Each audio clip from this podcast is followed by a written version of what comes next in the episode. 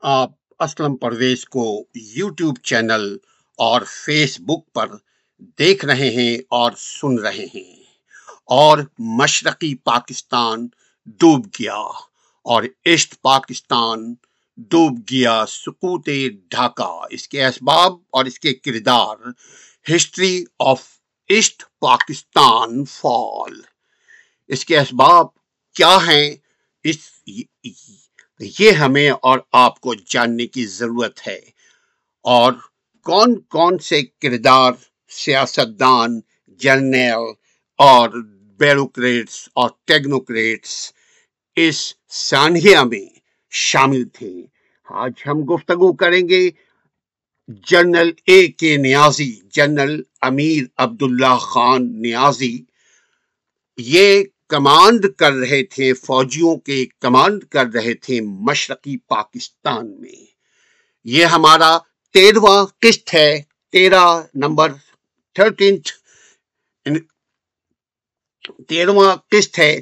اس کو آپ دیکھیں، سمجھیں، اسباب تلاش کریں تاکہ آئندہ ہم دوست اور دشمن سیاست دانوں کی پہچان کر سکیں۔ دوست اور دشمن قائد اور لیڈروں کی پہچان کر سکیں۔ تاریخ کے مطالعہ سے قومیں بنتی ہیں اور تاریخ کی کی نا واقفیت سے جہالت کی وجہ سے قومیں دھوکے میں آ جاتی ہیں، برباد ہو جاتی ہیں۔ اب پھر ویسے ہی سانحہ ہوتا ہے جیسا آج مشرقی پاکستان میں ہوا۔ اس سے پہلے یقیناً آپ دیکھیں سکوت عثمانیہ ہوا۔ اس سے پہلے آپ دیکھیں کہ بے شمار سکوت معاویہ ہوا سکوت ایسٹ ایسٹ یورپ ہوا۔ اس کے بھی اسباب ہمیں اور آپ کو معلوم ہونا چاہیے تاکہ دوست اور دشمن کی ہم پہچان کر سکیں۔ جنرل امیر عبداللہ خان نیازی انیس سو پندرہ میں پیدا ہوئے۔ کہاں پیدا ہوئے؟ یہ ہندوستان کے موجودہ پنجاب یعنی مشرقی پنجاب کے پٹھان گھرانے میں آپ پیدا ہوئے۔ انیس سو بتیس میں انہوں نے یعنی جنرل اے کے نیازی جہاں پیدا ہوئے تھے، انیس سو پندرہ میں پیدا ہوئے پنجاب میں، اور تعلق خاندان ان کا پٹھان تھا، اور انیس سو بتیس میں انہوں نے فوج کو جوائن کیا بحثیت سپاہی کے۔ ایک سپاہی کی حیثیت سے آپ کی شمولیت یعنی جنرل امیر عبداللہ اے کے نیازی کی شمولیت انیس سو بتیس میں ایک سپاہی کی حیثیت سے فوج میں آپ داخل ہوئے۔ انیس سو بیالیس میں انہیں کنگز کمیشن ایوارڈ دیا گیا۔ چونکہ ترقی کر رہے تھے، مسلمانوں میں سے تھے، بہادر تھے اس زمانے میں، یہ تو بعد میں وقت نے، حالات نے، واللہ عالم کیا مجبور کیا کہ وہ سرنڈر کر گئے۔ اینی ہو تاریخ کے پننے کو ہم پلٹتے ہیں اور ایک کردار کو دیکھتے ہیں۔ وہ ہے جنرل اے کے نیازی، جن کی پنجاب مشقی پنجاب میں انیس سو پندرہ میں پیدا ہوئے اور انیس سو بتیس میں آپ نے فوجی میں، فوج میں جو، کو جوائن کیا۔ پھر انیس سو بیالیس یعنی دس سال کے عرصے میں ترقی پاتے ہوئے جنرل اے کے نیازی کو کنگز کمیشن ایوارڈ برطانوی رائل حکومت برطانوی، رائل حکومت نے ان کو کنگز کمیشن ایوارڈ سے نوازا۔ دوسری جنگ عظیم شروع ہوتی ہے تو آپ کی ڈیوٹی برما میں تھی برطانوی سامراج کی طرف سے۔ تو بر تو برما کے محاذ پر جنرل اے کے نیازی بہت دلیرانہ کارکردگی کا مظاہرہ کیا اور برطانوی محاذ برطانوی سامراج کی طرف سے میں سامراج اس لیے بول رہا ہوں کہ یقیناً برطانیہ ایک کس حیثیت سے ہندوستان میں داخل ہوا تھا؟ ایک تاجر کی حیثیت سے۔ تو جو تاجر کی حیثیت سے داخل ہوتا ہے اور پھر قابض ہو جاتا ہے تو اس کو سامراجی کہا جاتا ہے۔ اینی ہاؤ اس کی ویڈیو الگ سے آپ دیکھ سکتے ہیں ہمارے چینل پہ۔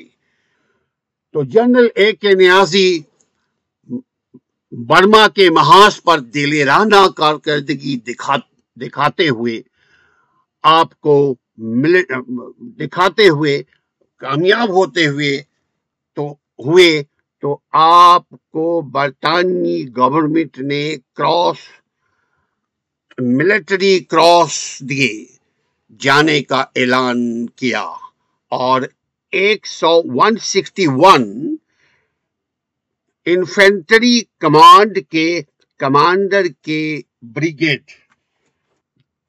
تو جنرل اے کے نیازی برطانوی فوج میں انیس سو بتیس میں داخل ہوئے یعنی سپاہی کی حیثیت سے پھر ترقی پاتے پاتے صرف دس سال کے عرصے میں برطانوی گورنمنٹ نے یعنی کوئن گورنمنٹ نے یعنی رائل گورنمنٹ نے جنرل اے کے نیازی کو one sixty one infantry command کے کمانڈر کے brigadier D F W Warren نے، یہ جنرل تھے، ڈی ایف وارن نے انہیں ٹائیگر کا خطاب دیا۔ قیام پاکستان نائنٹین فورٹی سیون سے قبل جنرل اے کے نیازی نے برٹش آرمی کے لیے بہت سارے خدمات انجام دیے۔ ان کے ایسے ایسے کارنامے انجام دیے تھے جس کی وجہ سے انہیں بہادری کے ایوارڈ دیے گئے۔ برطانوی جنرل نے، برطانوی کوئن نے، برطانوی گورنمنٹ نے آپ کو بہت سارے ایوارڈ سے نوازا، جن میں ایوارڈ میں ملٹری کراس کا ایوارڈ بھی شامل ہے۔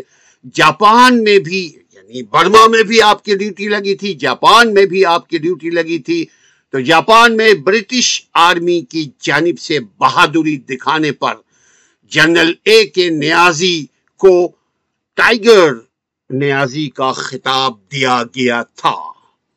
موجودہ بھارتی پنجاب کے پٹھان گھرانے میں پیدا ہونے والا یہ شخص، جس کا نام جو بعد میں چل کر جنرل بنا پاکستان میں، انہوں نے نائنٹین فورٹی سیون کے بعد پاکستان کی بری فوج یعنی آرمی، تین فوج ہوتی ہے، ایک بری فوج، ایک بحری فوج فوج اور ایک فضائیہ۔ تو جنرل اے کے نیازی نے بری فوج میں شمولیت اختیار کی اور اور انیس سو سینتالیس میں دو مرتبہ ہلال جرت کا اعزاز بھی آپ کو حاصل ہوا۔ امیر عبداللہ خان نیازی، جو کہ بعد میں جنرل بنے، انہوں نے تین سپتمبر انیس سو اکہتر کو پاکستان کی مشرقی کمان کے کمانڈر اور مشرقی پاکستان کے چیف مارشل ایڈمنسٹریٹر مقرر کیے گئے جناب یحییٰ خان کی طرف سے۔ یحییٰ خان اس وقت ایوب خان نے یحییٰ خان کے سپرد اقتدار کو کر کے خود چلے گئے، گوشہ نشینی اختیار کی۔ میں اور جنرل یحییٰ خان نے جنرل نیازی کو انیس سو اکہتر میں مشقی پاکستان کا کمانڈ سونپا۔ بائیس نومبر انیس سو اکہتر کو، بائیس نومبر نائنٹین سیونٹی ون کو جب بھارت نے یعنی انڈیا نے مشرقی پاکستان پر حملہ کر دیا تو انہیں انہیں عہدوں پر فائز کر دی گئی یعنی کہ تھری سٹار دے دیا گیا آپ کو۔ یعنی فور سٹار سے پہلے ایک ہی سٹار رہ جاتا ہے، تھری سٹار وہ کمانڈ کرتا ہے اپنے علاقے کو۔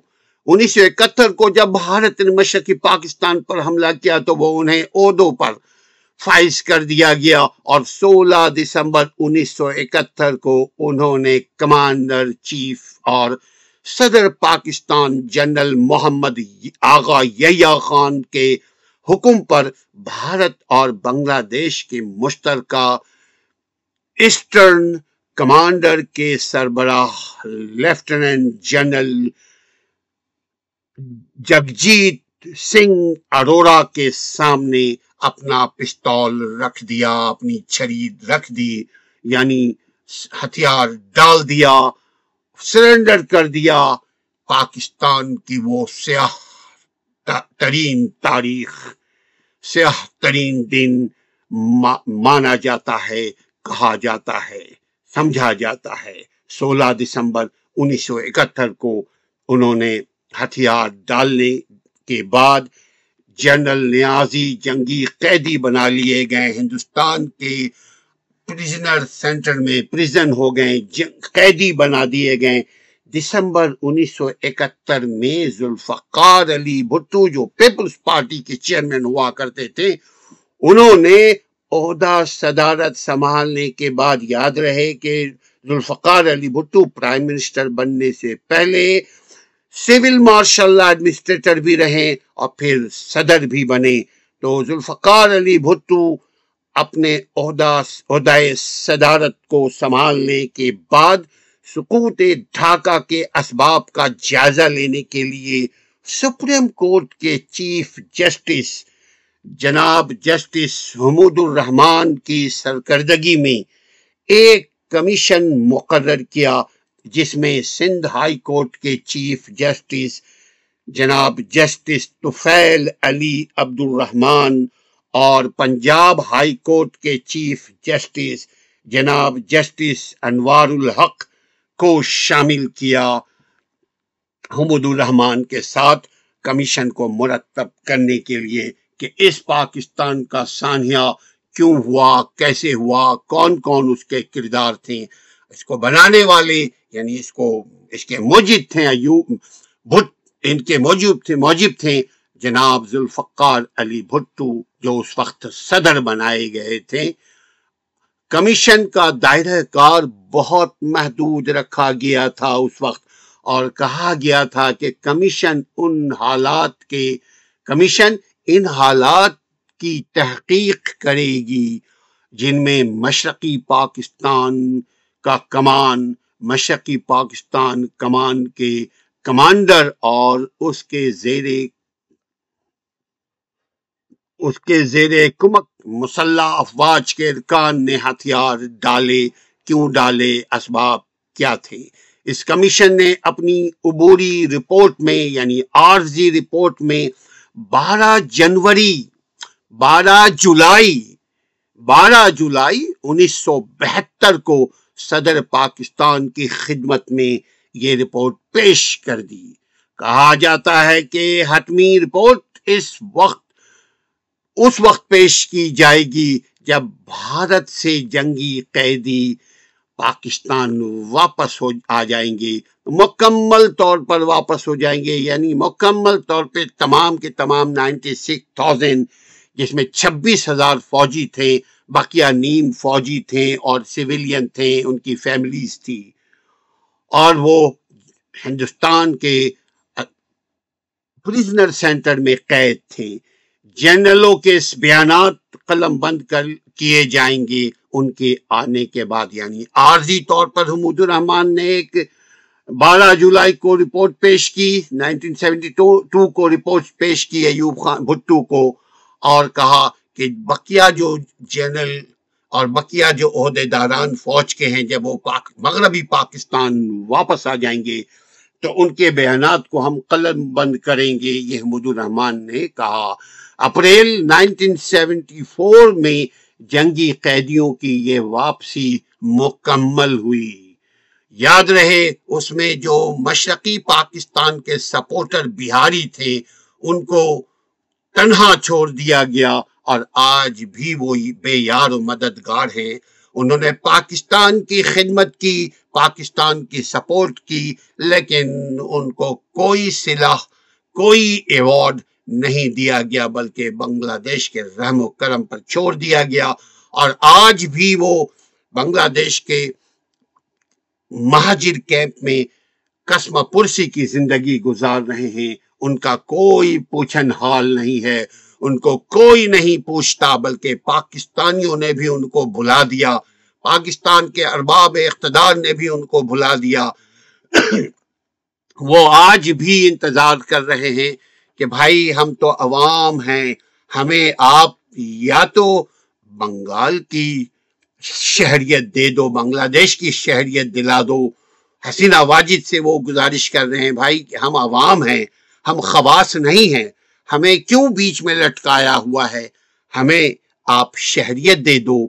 اور اس سے پہلے وہ پاکستان سے بھی گزارش کر رہے تھے۔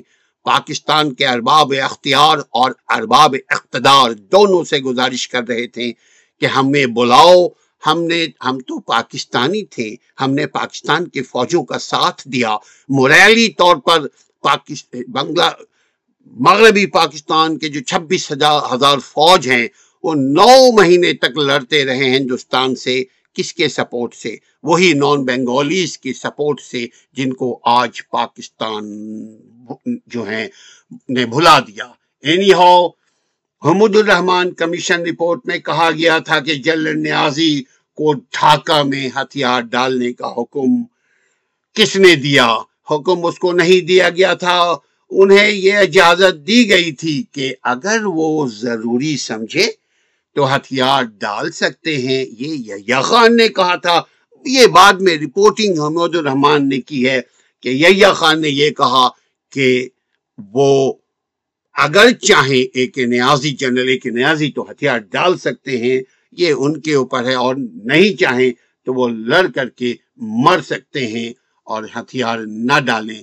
جنگی قیدیوں کے آخری گروپ میں سر فہرست نام لیفٹیننٹ جنرل امیر عبداللہ خان نیازی، جو عام طور پہ جنرل اے کے نیازی کے نام سے مشہور ہے حمود الرحمان کمیشن نے ان جنگی قیدیوں کے بیانات قلم بند کیے اور اپنی حتمی رپورٹ صدر مملکت کی خدمت میں پیش کر دی۔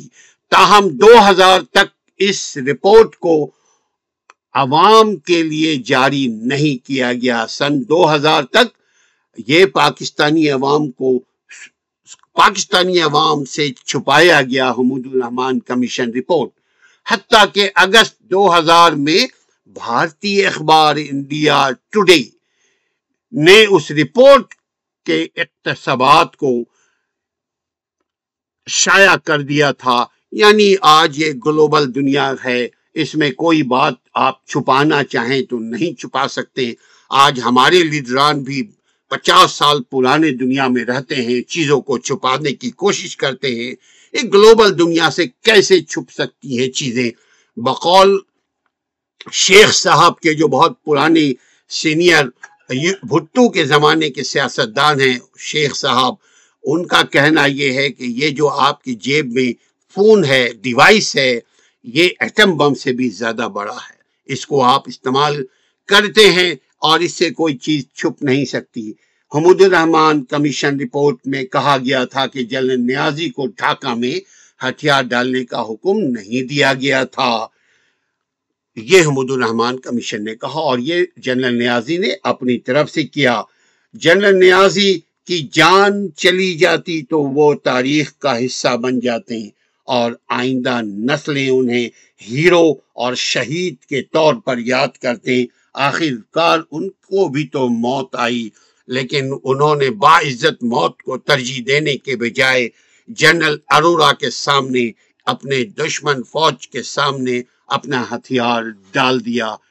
دسمبر انیس سو اکہتر کو لیفٹیننٹ جنرل امیر عبداللہ خان نیازی نے اعلان کیا تھا کہ بارہ دسمبر انیس سو اکہتر کو لیفٹیننٹ جنرل امیر عبداللہ خان، ایک نیازی نے اعلان کیا تھا کہ ڈھاکہ تک پہنچنے کے لیے دشمن کو میرے سینے پر ٹینک چلانا ہوگا۔ یہ ان کا ڈائلوگ تھا انیس سو اکہتر میں۔ انہوں نے یہ بات ڈھاکہ کے ہوائی اڈے پر غیر ملکی باشندوں کے سامنے، جو یورپین باشندے تھے، ان کے سامنے کہی تھی کہ ڈھاکہ سے انخلا کے لیے یہاں جمع تھے جو غیر ملکی لوگ تھے، وہ ڈھاکہ سے نکلنے کے لیے ایئرپورٹ ڈھاکہ ایئرپورٹ پہ جمع تھے۔ تو جنرل اے کے نیازی نے یہ کہا تھا کہ نہیں نہیں، ہم دشمن کے آگے ہرگز ہاتھ ہتھیار نہیں ڈال رہے ہیں۔ انہوں نے ہتھیار ڈالنے کے متعلق ایک سوال پر جواب دیا کہ ہماری فوج عزت کے ساتھ زندہ رہے گی یا اپنے مقصد کے لیے جان دے دے گی۔ یعنی یہ جنرل اے کے نیازی کہتے ہیں کہ ہماری فوج عزت کے ساتھ زندہ رہے گی۔ ورنہ موت کو ترجیح دے گی۔ مگر صرف چار دن، صرف چار دن کے بعد ایسا کیا ہو گیا؟ اچانک کہ وہ عزت کے ساتھ زندہ رہنے کے بجائے، عزت کی موت کو اختیار کرنے کے بجائے انہوں نے جنرل ارورا کے سامنے اپنے ہتھیار کو ڈال دیا۔ ہتھیار ڈالنے پر مجبور ہوئے۔ وجہ کیا تھی؟ سکوت ڈھاکہ سکوت ڈھاکہ کو آج باون سال کا عرصہ گزر چکا ہے۔ Lieutenant general retire Amir Abdullah Khan Niazi کے نام سے شائع ہوئی تھی سکوت ڈھاکہ یعنی the betrayal of East Pakistan. آپ بیتی کتاب کا اردو ترجمہ سانحہ مشرقی پاکستان تصویر کا دوسرا رخ کے نام سے چھپا۔ اس کتاب کی اشاعت سے پہلے بھی جنرل نیازی مختلف انٹرویوز میں اپنے بیانات کو دے چکے قلم بند بھی کیا آپ نے اپنی کتاب میں اور مختلف ٹی ویز پہ اور اخباری اخباروں میں بھی بیان دیا کہ ہمارا کوٹ مارشل کیا جائے تو ہم حقیقت کو بیان کریں گے۔ جبکہ حمود الرحمان نے ان کو ان سے انٹرویو لیا، ان سے بیان لیا اور حمود الرحمان کی کتاب میں بھی ان کی کہانی لکھی ہوئی ہے۔ انہوں نے تیرہ دسمبر کو آخری گولی، آخری آدمی کا حکم دیا تھا۔ یعنی بنگلہ دیش کے سکوت، بنگلہ دیش کے وجود سے پہلے سکوت مشقی پاکستان سے پہلے تیرہ دسمبر، دس دن پہلے کو تیرہ دسمبر کو آخری گولی، آخری آدمی کا ایک سلوگن دیا تھا، اس کا حکم دیا تھا اپنے فوجی کو۔ مگر مگر ایسا کیا ہوا کہ آخری گولی، آخری آدمی کا حکم دینے والا شخص جو قومی، جو فوجی کے لیے موت کا وارنٹ ہوتا ہے، وہ وارنٹ، موت کا وارنٹ ایشو کرنے والا شخص جنرل ارورا کے سامنے اپنا ہتھیار ڈال دیتا ہے۔ ناظرین، ایسے ہی ہسٹری آف ایسٹ پاکستان کو آپ دیکھتے رہیے۔ اس لیے دیکھتے رہیے کہ آپ کو، ہم کو پہچان ہو کہ کون دشمن، کون دوست۔ کہنے والا کون ہوتا ہے، کرنے والا کون ہوتا ہے۔ گفتگو کا غازی کون ہے اور کردار کا غازی کون ہے، بقول علامہ اقبال کے یہ آپ کو اسی وقت معلوم ہوگا جب تاریخ کے سے آپ آگاہ ہوں گے۔ اپنا اور اپنی آزادی کا خیال رکھیے۔ اسلم پرویز کو اجازت دیجیے۔ آپ دیکھ رہے ہیں اسلم پرویز کو یوٹیوب چینل اور Facebook per. General Niazi, history of East Pakistan میں جنرل نیازی نام کا ایک کردار ہے جو ایسٹ کمانڈ کا جنرل ہوا کرتا تھا۔ جنرل نیازی اپنے بیان میں کہتے ہیں کہ آپ جنرل نیازی مختلف انٹرویوز اور بیانات میں بتاتے ہیں مغربی پاکستان کے رسائل ٹیلی ویژنس اور مختلف جگہوں پر انٹرویو دیتے ہیں، اپنے بیان، اپنا بیان دیتے ہیں اپنے بیانات میں بتاتے رہے ہیں کہ کہ ان کا اور ان کی ماتحت فوج کا جذبہ جذبہ شہادت بہت بلند تھا اور یقیناً پاکستانی فوج اس معاملے میں بہت بہادر ہے اگر ان کو صحیح کمانڈ مل جائے سیاست سے ہٹ کر۔ جنرل اے کے نیازی نے تیرہ دسمبر کو ایک بیان دیا تھا اپنے فوجیوں کے سامنے ایک ریمارکیبل اسٹیٹمنٹ دیا تھا انکرج کیا تھا اپنے فوجیوں کو کہ آخری گولی آخری آدمی کا حکم دیا تھا، جو فوجی کے لیے موت کا وارنٹ ہوتا ہے، ڈیتھ وارنٹ ہوتا ہے۔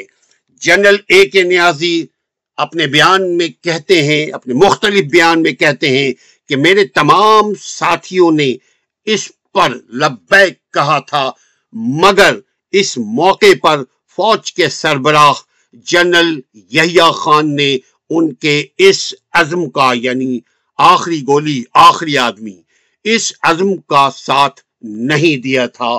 اور اسی رات مجھے جنرل حمید کا حکم ملا کہ مغربی پاکستان خطرے میں ہے۔ جو ویسٹ پاکستان خطرے میں ہے، آپ جنرل نیازی، آپ ہتھیار ڈال دیں۔ یہ کس نے کہا تھا؟ حمید صاحب نے۔ جنرل حمید نے۔ یہ کون کہتے ہیں؟ جنرل اے کے نیازی۔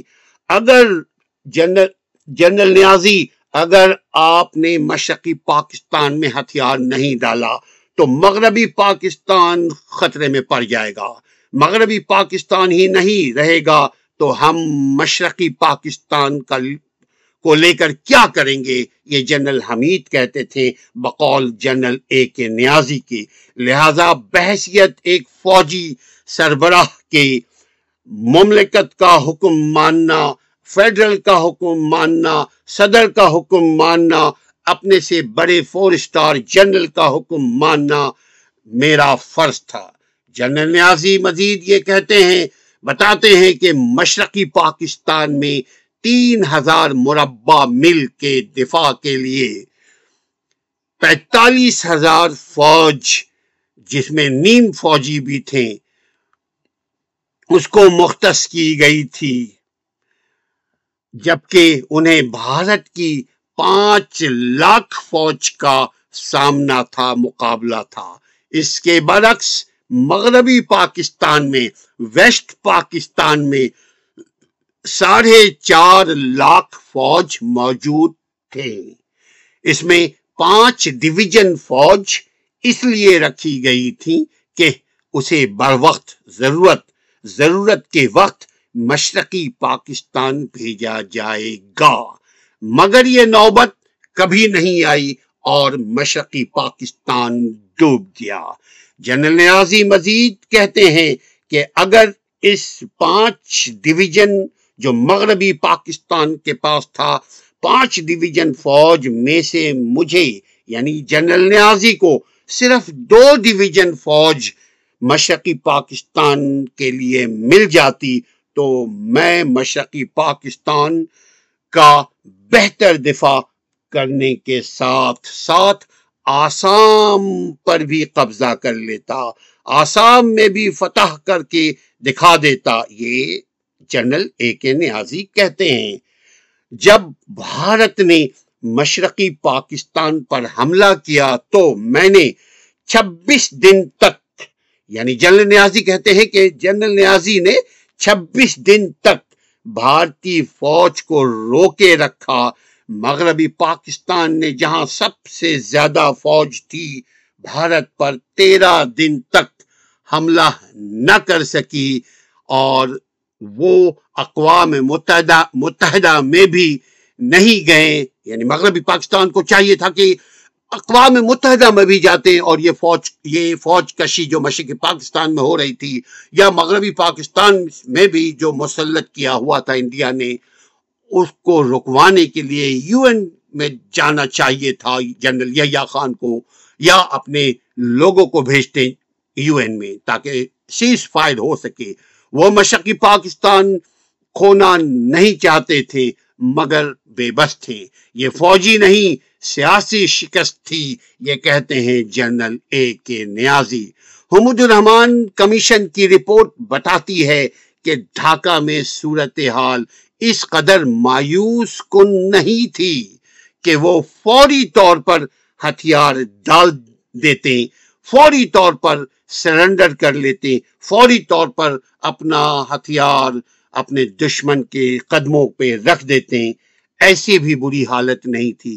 یہ ممکن نہیں تھا کہ بھارتی فوج کو چند روز تک روکے رکھا جاتا، نہیں رکھا جا سکتا تھا، لیکن پورے مشرقی پاکستان میں پاکستانی فوج کی حالت ایسی نہ تھی۔ کہ اسے شکست سے بچایا جا سکتا تھا۔ ساتھ ساتھ یہ بھی حمود الرحمان کہتے ہیں،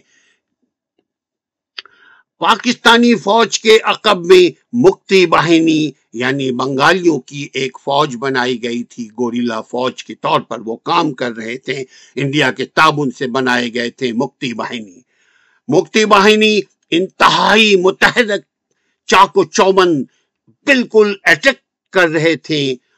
وہ چاکو چوبن تھے ہر طرف سے اٹیک کر رہے تھے پاکستان کے فوج پر اور پاکستان کے ماننے والے یا امن پسند لوگوں پر کو بھی وہ مار رہے تھے جو مکتی باہنی تھے۔ حتیٰ کہ سول آبادی کو بھی انہوں نے وہ مار رہے تھے۔ مکتی باہنی جو ہے وہ قتل عام کر رہے تھے۔ پاکستانی پاکستانی فوج کو شکست ہونے والی ہے اس کا علم۔ عام لوگوں میں ہو چکا تھا، جس کے نتیجے میں ان کا رویہ یعنی مکتی باہنی کا رویہ فوج کی طرف سے جارحانہ ہو چکا تھا۔ پاکستانی فوج کے پاس اس پھندے سے بچنے کا کوئی راستہ نہیں تھا، جو بڑھتی ہوئی بھارتی فوج کے آگے بن باندھ سکے۔ لیکن اگلے چند روز میں اس کے گلے میں ڈال دی گئی یعنی ہتھیار ڈال دیا گیا۔ جو بڑھتی ہوئی بھارتی فوج اگلے چند روز میں اس کے اگلے، اس کے اگلے ہی لمحے پاکستان یعنی جنرل یہی، جنرل اے کے نیازی نے اپنا ہتھیار ڈال دیا۔ سر، جنرل اے کے نیازی مزید کہتے ہیں کہ سرحدوں پر موجود افواج پسپا ہو کر قلعہ بند ہو چکی تھی۔ اور بھارتی فوج نے ان کے تمام راستے کو روک رکھا تھا۔ مگر ایسا کیوں ہوا تھا؟ ایسا نہیں ہونا چاہیے۔ جبکہ جبکہ جنرل اے کے نیازی نے کہا اس صورت جنرل، اس صورت حال میں کمانڈر مشرقی پاکستان یعنی جنرل اے کے نیازی کے پاس صرف دو راستے باقی رہ گئے تھے۔ آخری سپاہی آخری گولی تک لڑتے اور تاریخ میں نام رقم کروا لیتے۔ پھر شکست تسلیم کرتے ہوئے مر جاتے یا ہتھیار ڈال دیتے۔ کوئی فرق نہیں پڑتا۔ وہ آج تاریخ میں زندہ رہتے وہ تاریخ میں اچھے ناموں سے زندہ رہتے۔ اینی ہاؤ پہلا فیصلہ جنرل نیازی کا یقیناً انتہائی با عزت اور آبرو مندانہ تھا اور یہی ہماری ماضی کی روایت بھی تھی۔ لیکن کمانڈر مشرقی پاکستان جناب یحییٰ خان نے کمانڈر مشرقی پاکستان یحییٰ خان کے بھیجے ہوئے جنرل اے کے نیازی نے مشرقی کمان نے دوسرا راستہ اختیار کر لیا۔ ان کی فوج پچھلے کئی مہینوں سے دشمن سے لڑ رہی تھی اور تھک کر بقول ایک نیازی نے کہ وہ ان کی فوج تھک کر چور ہو چکی تھی۔ انہیں نہ تو مقامی آبادی کی تائید حاصل تھی یعنی بنگالی ان کو سپورٹ نہیں کر رہے تھے، حمایت نہیں کر رہے تھے۔ بنگالیوں کی حمایت انہیں حاصل نہیں تھی اور نہ ہی دنیا کا کوئی ملک ان کی مدد کر رہا تھا اور نہ مدد کرنے کو تیار تھا، چونکہ ہماری خارجہ پالیسی بھی آج کی طرح کل بھی زیرو تھی۔ وہ بیرونی دنیا سے مکمل طور پر کر چکے تھے۔ مشرقی پاکستان بیرونی دنیا سے مکمل طور پر کر چکے تھے۔ ان کے فوجیوں کے مرال بری طرح متاثر ہو چکے تھے اور ایک فوج جو لڑتی ہے، وہ مورال سے کوئی انکرج کرنے والا ہوتا ہے تو وہ لڑتے ہیں۔ اگر کوئی انکرج کرنے والا نہیں ہوگا تو وہ کیسے لڑ سکتے تھے؟ آخر کار ان کے پاس ایک ہی چوائس تھا کہ ہتھیار ڈال دو۔ سپتمبر، پندرہ دسمبر انیس سو اکہتر کو بی بی سی نے اعلان کیا کہ Bharat lieutenant general A K نیازی کی درخواست پر سولہ دسمبر کو فائر بندی پر آمادہ ہو چکا ہے۔ یہ کون کہتا ہے؟ B B C. یعنی بی بی سی اپنی رپورٹنگ کر رہی ہے، لیکن ہم چھپا رہے ہیں۔ سولہ دسمبر انیس سو اکہتر کو دوپہر کے وقت بھارتی فوج کے کمانڈر ان چیف جنرل مانگ شاہ کی ہدایت پر بھارتی فوج کی ایسٹرن کمانڈ کا یہودی chief chief of staff major general Jacob Dhaka پہنچا۔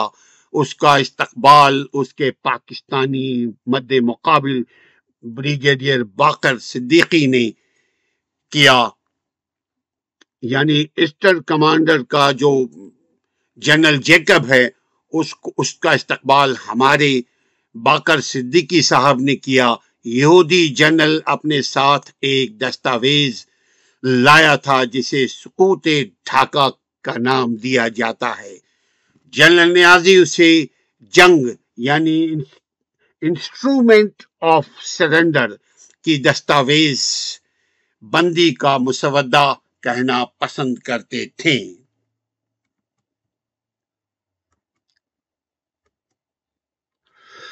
جنرل جیکب نے یہ کاغذات پاکستانی حکام کے حوالے کیے۔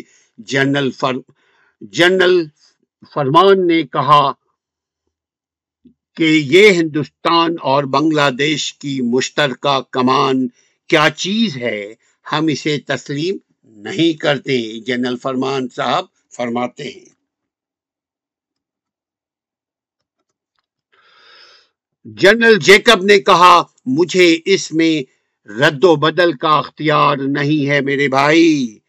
Indian military intelligence Indian military intelligence کے کرنل کھیرا نے کرنل کھیرا نے جو پاس ہی کھڑے تھے جنرل جیکب کے ساتھ، وہ لقمہ دیتے ہوئے کہا کہ یہ ہندوستان اور بنگلہ دیش کا اندرونی معاملہ ہے۔ جہاں تک آپ کا تعلق ہے جناب، آپ صرف ہندوستانی فوج کے سامنے ہتھیار ڈال رہے ہیں۔ آپ ہندوستانی فوج کے رحم و کرم پر ہیں۔ آپ کے پاس کوئی چوائس نہیں ہے سوائے کہ اس پر آپ دستخط کریں۔ لہذا آپ دستخط کریں اور ہماری جنگی قیدی بن جائیں۔ اس کے علاوہ آپ کے پاس کوئی چوائس نہیں ہے۔ جنرل جیکب نے بہت عرصے بعد دیے گئے اپنے ایک انٹرویو میں بتایا کہ میں نے جنرل نیازی اور ان کے ساتھیوں سے کہا تھا کہ ہم نے آپ کو یہ بہت اچھی پیشکش کی ہے اور اس سے بہتر پیشکش نہیں کر سکتے۔ ہم آپ کی اور آپ کے خاندان کی حفاظت کی ضمانت دیتے ہیں، لیکن اگر آپ اس پیشکش کو نہیں مانتے تو پھر ہماری کوئی ذمہ داری نہیں ہے، آپ کو ہم پروٹیکشن نہیں دے سکتے۔ یہ کہہ کر جنرل جیکب نے کچھ بھی نہیں اور کہا اور ان کے پاس ڈھاکہ میں چھبیس ہزار چار سو کے قریب فوجی تھے جنرل اے کے نیازی کے پاس۔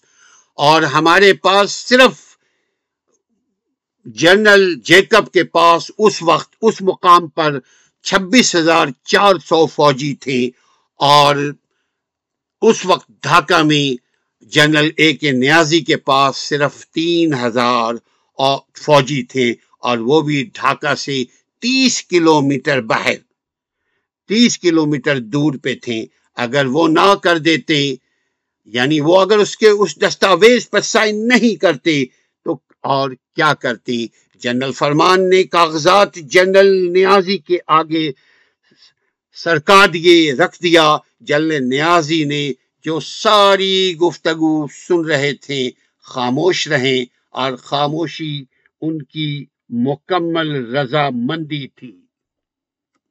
خاموشی جنرل اے کے نیازی کی مکمل رضامندی تھی۔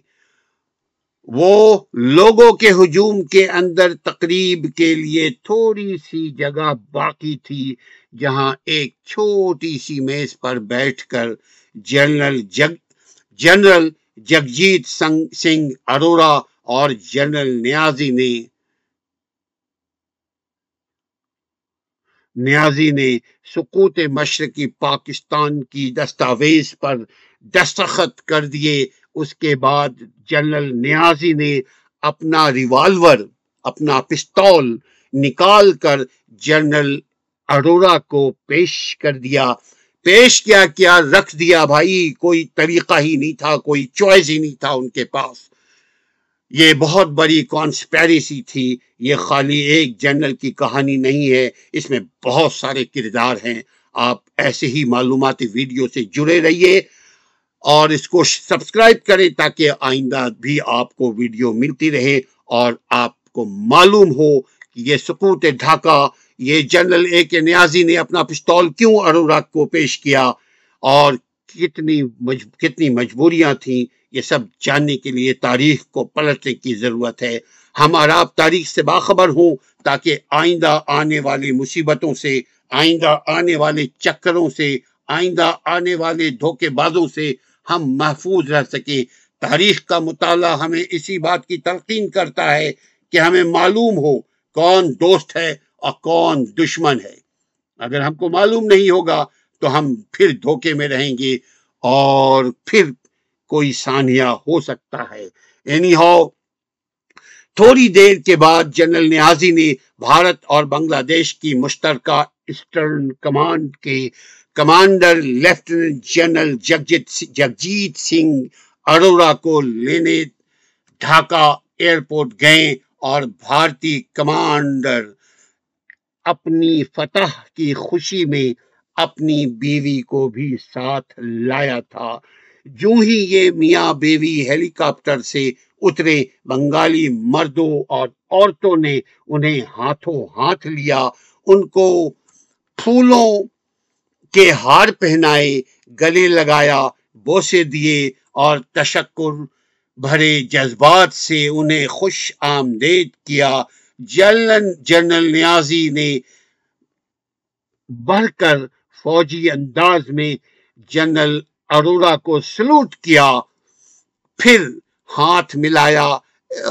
یہ محکومانہ ہاتھ تھا، یہ نہایت ہی افسوس بہت ہی اس وقت افسوسناک انداز تھا۔ بہت ایسا لگ رہا تھا، ایک آقا ہے اور ایک غلام۔ اینی ہو سلوٹ کرنے کے بعد پستول جنرل ایک اروڑا کے سامنے جنرل اے کے نیازی نے رکھ دیا۔ جنرل نیازی اور جنرل اروڑا وہاں سے سیدھے رمنا ریس کورس گراؤنڈ پہنچے، جہاں سر عام جنرل نیازی سے ہتھیار ڈلوائے ڈلوانے کی تقریب ہوئی۔ یعنی سب کے سامنے بے عزتی ہوئی۔ تقریب کا نظارہ کرنے کے لیے ہزاروں نہیں، لاکھوں بنگالی موجود تھے۔ اس ریس کورس میدان میں دور دور تک سر ہی سر تھا۔ جنہیں بھارتی سپاہیوں نے آگے آنے سے روک رکھا تھا ان بنگالیوں کو۔ اینی ہاؤ دسمبر، سولہ دسمبر کو جنرل نیازی ایسٹرن من، ایسٹرن انسٹرومنٹ آف سرنڈر، اس کا نام تھا انسٹرومنٹ آف سرنڈر، پر دستخط کر دیے۔ لوگوں کے ہجوم کے اندر تقریب کے لیے تھوڑی سی جگہ انہوں نے حاصل کی، جہاں ایک چھوٹی سی میز پر بیٹھ کر جنرل جگجیت سنگھ، اروڑا اور جنرل نیازی سکوت مشرقی پاکستان کی دستاویز پر دستخط کر دیے۔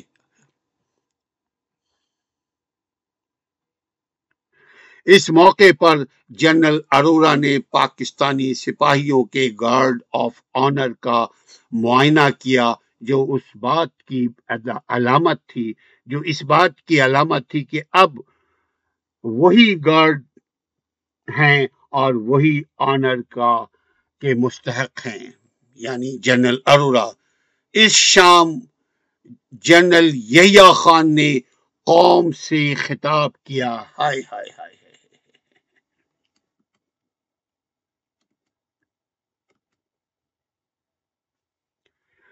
جنرل یحییٰ خان نے قوم سے خطاب کرتے ہوئے کہا کسی ایک محاذ پر وقتی طور پر پیچھے ہٹنے کا مطلب یہ نہیں ہے کہ لڑائی ختم ہو گئی ہے۔ اب یہ جنگ کھیتوں میں، کارخانوں میں، گھروں میں لڑی جائے گی۔ آخری فتح انشاءاللہ ہماری ہوگی۔ یہ کون کہتا ہے؟ جنرل یحییٰ خان۔ میرا خیال رنگین پانی پی کر کے وہ یہ خطاب دے رہے تھے۔ جبکہ دوسرے طرف مشرقی پاکستان میں جنرل ایک نیازی ہتھیار ڈال چکے تھے۔ جنرل امیر عبداللہ خان نیازی نے بھارت سے وطن واپس آ کر سپاہی سرگرمیوں کو سیاسی سرگرمیوں میں فعال حصہ لینا شروع کر دیا جنرل ایک نیازی جماعت عالیہ مجاہدین کے نام سے اپنی ایک الگ سیاسی پارٹی بھی بنائی۔ ان کی جماعت نے انیس سو ستتر کے قومی انتخابات میں انتخابی نشان پگڑی، جو پگڑی اچھلی، جو داغ لگا، مگر پگڑی انہوں نے اپنی انتخابی نشان لیا پگڑی۔ انہیں انہیں جماعت علماء پاکستان کے کوٹے سے قومی اسمبلی کے الیکشن کا ٹکٹ ملا، جس کا وہ نائب صدر رہے تھے۔ جب قومی اتحاد نے بھٹو حکومت کے خلاف تحریک شروع کی، تو جنرل نیازی سر پر میاں والی اسٹائل کی پگڑی باندھے اسٹیج پر موجود تھے۔ وہ بار بار اپنے کہہ رہے تھے کہ کورٹ مارشل میرا کیا جائے۔ کورٹ مارشل کا مطالبہ کر رہے تھے۔ فوجی اتحاد کے کسی لیڈر نے کبھی یہ نہیں کہا کہ مشرقی پاکستان میں شکست کے ذمہ دار جنرل اے کے نیازی ہیں۔ قومی اتحاد کے کسی لیڈر نے کبھی یہ نہیں کہا کہ مشرقی پاکستان کے ویلن یا مشرقی پاکستان میں شکست کے ذمہ دار جنرل اے کے نیازی ہیں، بلکہ وہ سبھی ان کے بہادری کے گن گا رہے تھے۔ نو ستارے والے جنرل اے کے نیازی کو بہادر جنرل بنا کر پیش کر پیش کر رہے تھے۔ جنرل نیازی نے بار بار درخواست کی کہ ان کا کورٹ مارشل کیا جائے تاکہ وہ عوام کو سچائی سے آگاہ کر سکے کہ اس جنگ کی اور ان کے ہتھیار ڈالنے کی اصل وجہ کیا تھی؟ کون کون اس کے ذمہ دار تھے؟ مگر ان کا کورٹ مارشل ان کی موت تک نہیں کیا گیا۔ اور اس شکست کا اصل ذمہ دار یعنی چھبیس اگست انیس سو اکہتر میں جو اے کے نیازی نے جنرل اروڑا کے سامنے جو اپنا پستول رکھ کر کے سرنڈر کا اعلان کیا تھا اس دستاویز پر دستخط کیا تھا سکوت ڈھاکہ، سکوت مشرقی پاکستان کے دستاویز پہ جو دستخط کیا تھا، اس کو یہ کہہ رہے تھے کہ اس کی ذمہ داری مجھ پر نہیں آتی، میں تو اپنی جگہ پارسا تھا۔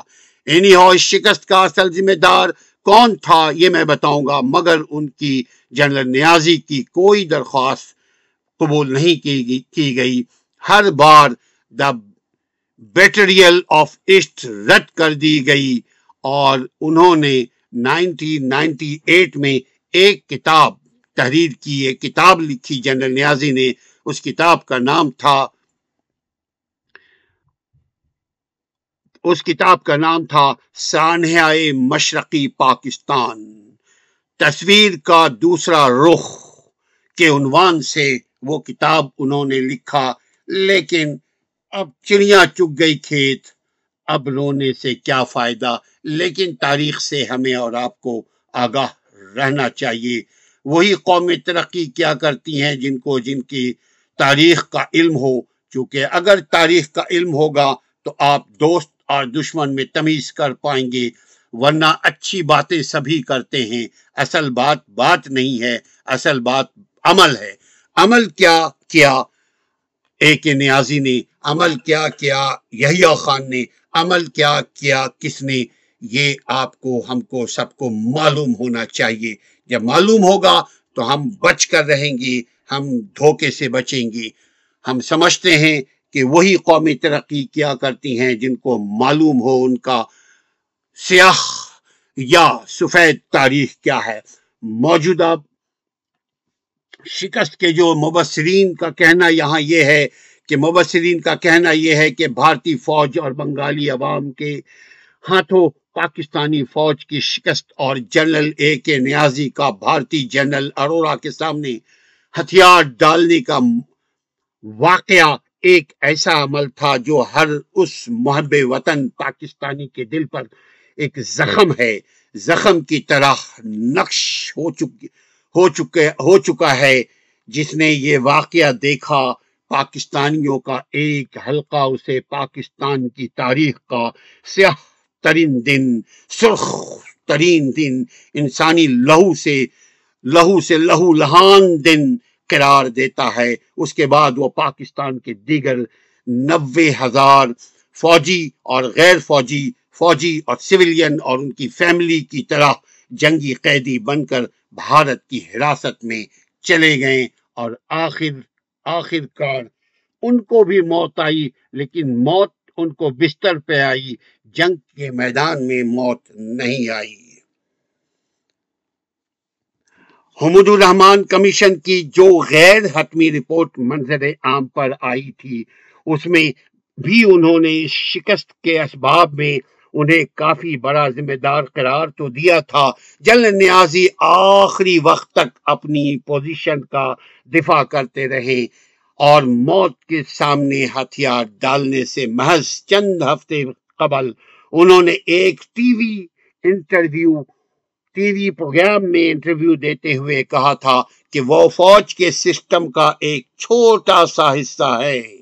اس لیے انہوں نے ہتھیار ڈالنے کے احکامات پر عمل درآمد کیا، حالانکہ ان کے، ان کا ذاتی خیال یہ تھا کہ وہ مزید لڑ سکتے تھے اور بھارتی فوج کو ایک لمبے عرصے تک الجھائے رکھ سکتے تھے۔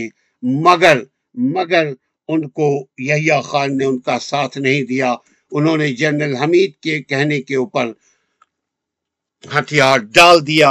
اور آج مشرقی پاکستان، مغربی پاکستان سے جدا ہو گیا۔ بطور جنگی قیدی بھارت سے واپس آ کر سیاسی سرگرمیوں میں سرگرمیوں میں فعال حصہ لینا شروع کیا۔ انہوں نے جماعت اپنی بنائی، سیاست میں حصہ لیا اور آخر کار قومی اسمبلی کے الیکشن کا ٹکٹ بھی ان کو مل گیا۔ نائب صدر بھی رہے وہ اپنے پارٹی کے یعنی جمعیت علماء پاکستان کے کوٹے سے ان کو قومی اسمبلی کے الیکشن کا ٹکٹ مل گیا۔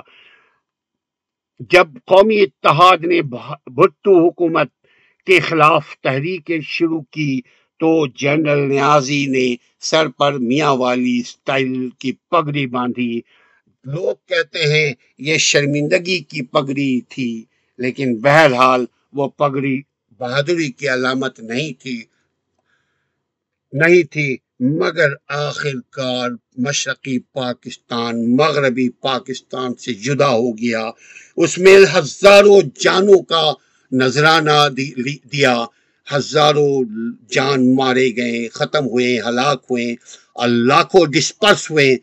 مگر اس میں ایک نقطہ ہے کہ جنہوں نے مشرقی پاکستان کے لیے اپنی جانوں کا نذرانہ دیا، جنہوں نے مشرقی پاکستان میں جو فوجی تھے، ان فوجیوں کا ساتھ دیا۔ آج ان کا کیا حال ہے؟ وہ کس جگہ پہ کھڑے ہیں؟ ان کا کون ان کو پوچھنے والا ہے؟ ذرا اس پر بھی ایک نظر ڈالنے کی ضرورت ہے۔ چونکہ اگر آپ آج ان کو بھول جائیں گے تو کل آپ کا کون ساتھ دے گا؟ اور اسی لیے نصاب میں، تعلیمی نصاب میں مشقی پاکستان کے ڈوبنے کے اسباب کو نہیں نصاب کا حصہ بنایا گیا۔ اس لیے کہ اگر قوم کو معلوم ہو جائے کہ اس کے ذمہ دار کون ہیں اور جنہوں نے ان فوجیوں کا ساتھ دیا، جنہوں نے پاکستان کا ساتھ دیا، ان کا آج حال اور حشر کیا ہے؟ یہ جب معلوم ہو جائے تو ہو سکتا ہے کہ لوگ حب الوطنی کو چھوڑنے لگیں۔ چونکہ اگر آپ انکرج نہیں کریں گے ڈسکرج کریں گے، تو کیا انجام ہوگا؟ کیونکہ اگر آپ ان کی حوصلہ افزائی نہیں کریں گے، ان کو پریشانی سے نہیں بچائیں گے، تو جو لوگ آج ساتھ آپ کا دے رہے ہیں، وہ بھی دل میں ان کے شک آئے گا کہ کل ہمارے ساتھ بھی یہی ہو سکتا ہے۔ اسی لیے تاریخ کا علم ہمیں اور آپ کو ہونا چاہیے۔ اور ہم اپنے ارباب اختیار اور ارباب اقتدار کو ہم پر لازم ہے کہ ہم ان کو بتائیں، ان کو زور دیں کہ بھائی جو آپ کا ساتھ دیتا ہے، آپ اس کو تنہا مت چھوڑو۔ چونکہ آج اگر ان کو آپ نے تنہا چھوڑ دیا تو کل آنے والی نسل آپ پر اونگلی اٹھائے گی۔ آپ کو ہیرو نہیں، آپ کو ویلن کہے گی۔ تو آج مشرقی پاکستان ڈوب گیا۔ وجہ ایک نیازی ہیں، وجہ یا خان ہیں، وجہ ایوب خان ہیں، وجہ پیپلز پارٹی کے سربراہ ذوالفقار علی بھٹو ہیں، وجہ کوئی بھی ہو، لیکن آج تو کم از کم آپ اپنے نصابی تعلیم کا حصہ بنائیں کہ یہ مشرقی پاکستان کے ڈوبنے کے کون کون کردار تھے کون کون ویلن تھے کون کون اسباب تھے کون کون ہیرو تھے جنرل یا خان تھے یا جنرل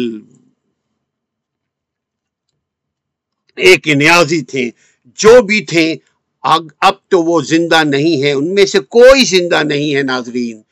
مگر کم از کم تاریخ کو درست کر کے ہمیں چاہیے اپنے نسل کو بتائیں۔ اپنے اسٹوڈنٹس کو بتائیں، اپنے یوتھ کو بتائیں تاکہ وہ آئندہ آنے والے فتنے فساد سے بچیں۔ آئندہ آنے والے فتنے فساد سے محفوظ رہیں، چونکہ تاریخ دہراتی ہے اپنے آپ کو۔ اللہ نہ کرے، آج اگر پھر تاریخ نے اپنے آپ کو دہرایا تو آپ کیا کریں گے؟ آپ کو معلوم ہونا چاہیے کہ دوست کے روپ میں کون دشمن ہے۔ اور دشمن کون دشمنوں کی پہچان کیا ہے؟ آستین کے سانپ کو آپ پہچان پائیں گے۔ جب پہچان پائیں گے تو آپ اسے بچیں گے، اپنی اپنی، اپنے راستے کو روشن رکھیں گے۔ ایسے ہی ویڈیوز کو دیکھنے کے لیے آپ ہماری چینل سے جڑے رہیے۔ اپنا اور اپنی آزادی کا خیال رکھیے، چونکہ آزادی زندگی سے بڑھ کر ہوتی ہے ناظرین۔ جو قومیں آج دنیا میں آزاد نہیں ہے، دیکھ لیجیے فلسطین کو کیا حال حشر ہو رہا ہے، ان کا نہ ان کا مال ان ان کے قبضے میں ہے، نہ ان کی جان ان کے قبضے میں ہے، نہ ان کی عزت ان کے قبضے میں ہے۔ اپنی آزادی کا خیال رکھیے، اس چینل کو دیکھتے رہیے، اپنا اور ہمارا خیال رکھیے۔ السلام علیکم ورحمۃ اللہ۔